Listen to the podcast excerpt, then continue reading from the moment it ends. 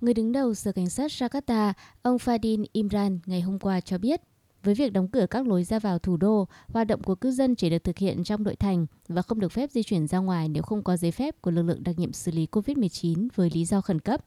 Ngoài ra, Jakarta còn đóng cửa các trung tâm thương mại, nơi thờ tự và 25 địa điểm công cộng. 100% nhân viên các ngành không thiết yếu làm việc tại nhà. Giao thông công cộng hạn chế công suất 70% với các giao thức y tế nghiêm ngặt.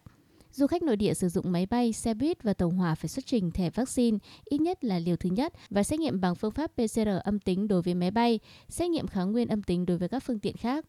Ông Fadin Imran nhấn mạnh tỷ lệ lấp đầy giường bệnh tại Jakarta đã trên 90% là điều đáng lo ngại và cần được kiểm soát, nếu không Jakarta sẽ rơi vào tình trạng thiếu nhân lực y tế trầm trọng.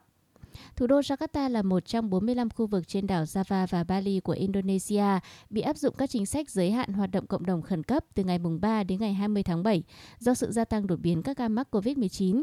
Riêng thủ đô Indonesia đã đóng góp 1 phần tư số ca mắc hàng ngày, cao nhất trong cả nước.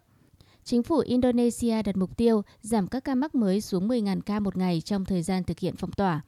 Trong vòng 24 giờ qua, Indonesia ghi nhận số ca mắc COVID-19 cao chưa từng có với 25.830 ca mắc, nâng tổng số ca mắc của nước này lên thành hơn 2,2 triệu ca, trong đó có 59.534 trường hợp đã tử vong.